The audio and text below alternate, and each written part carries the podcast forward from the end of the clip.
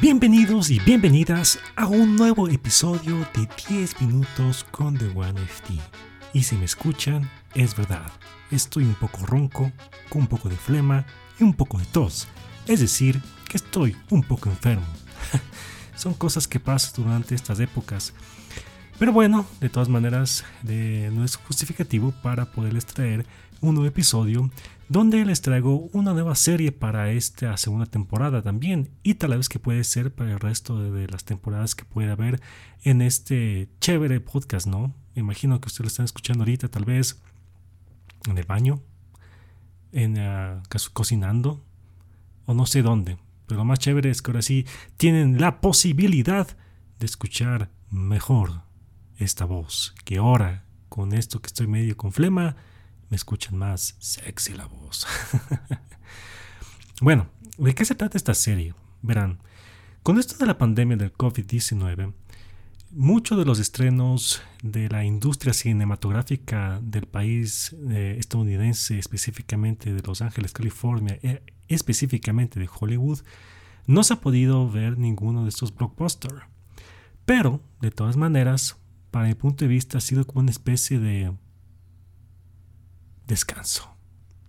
Descanso porque estos últimos 10, 15 años, el cine dominante que ha sido este cine comercial de Hollywood no ha dado alguna película para decir valga la pena eh, verla un montón de veces. Nos ha dado más bien blockbusters, películas de superhéroes, y películas con mensajes eh, muy eh, progresistas y de todo un poco, ¿no? O sea, en pocas palabras, películas donde, como el mejor ejemplo se puede decir que si muchas películas de los 80 se, se pondrían el día de hoy, muchas personas estarían en contra, harían protestas, estarían ofendidas y todo lo demás.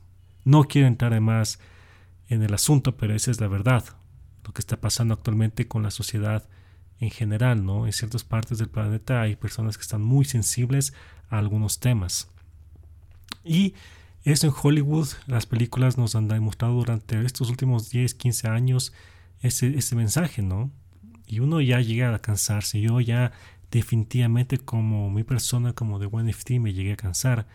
Y eso que me gusta ver películas, eso que me gusta criticar películas, lo hacía en mi canal de YouTube lo hacía, le digo, en, forma pasada porque posiblemente hay una posibilidad de que ya no lo haga, de forma constante o hay un cambio, no lo sé, estoy reflexionando en la actualidad al respecto sobre algunos cambios que habrá de orden adelante en el canal de YouTube, pero eso será en su debido momento.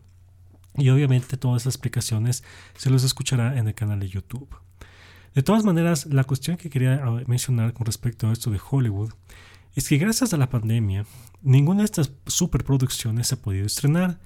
Algunas han hecho streaming y otras pues están aplazando el tiempo hasta el próximo año.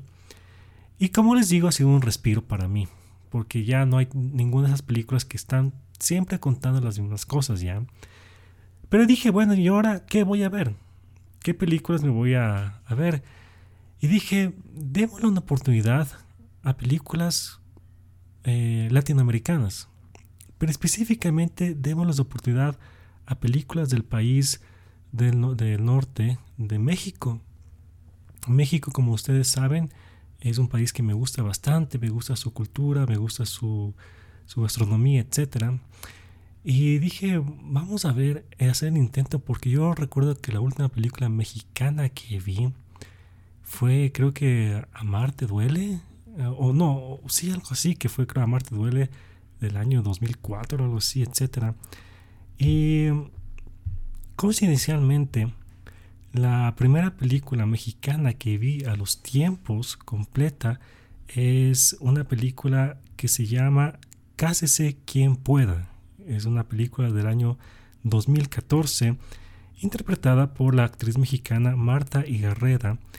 Y por eso les decía, es interesante esa coincidencia porque la última película mexicana que vi, como les mencioné, era Marte Duele, interpretado justamente por Marta Gareda. Y luego muchos años más tarde veo esta película Casi así quien pueda del 2014 interpretada otra vez por ella y también por su hermana em, su hermana Miriam Igarreda. ¿Dónde vi esta película? Pues en una plataforma de streaming, exactamente por Netflix. Así que si ustedes quieren ver esa película, lo pueden ver por allá. Y pues eh, es diferente, o sea, fue algo diferente luego de haber visto durante mucho tiempo películas de solamente de Hollywood. Ver a los tiempos de una película latinoamericana, específicamente a los siglos, se puede ser una película mexicana, fue un cambio brusco, pero muy interesante.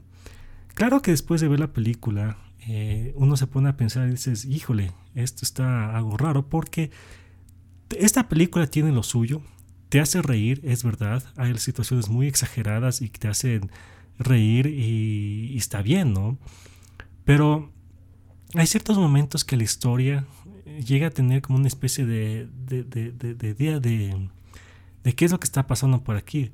O tenemos dos protagonistas, o una es la protagonista y otra es la... ¿Qué, qué está pasando por acá? Y es como que en un instante la película empezó como a reflejar ya no la historia de un protagonista, sino como una especie de sitcom, ya como una especie de, de, de, comedia, serie de, serie, de comedia. E inclusive hay ciertas partes de la película que ya se parecen como, como novela, como telenovela, así que es como que, ¿qué pasó por acá?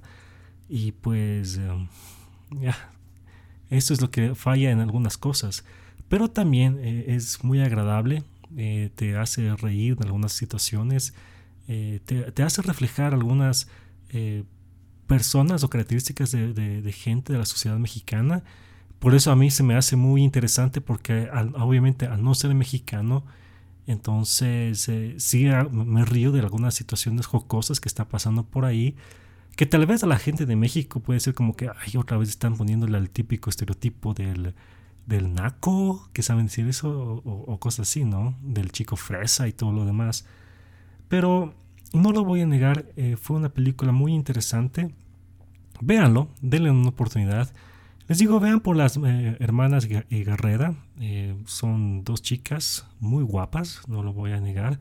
Marta Garreda es una chica muy, muy guapa. Y, y, las dos actúan bien ya. Pero el resto de actores hicieron lo suyo también.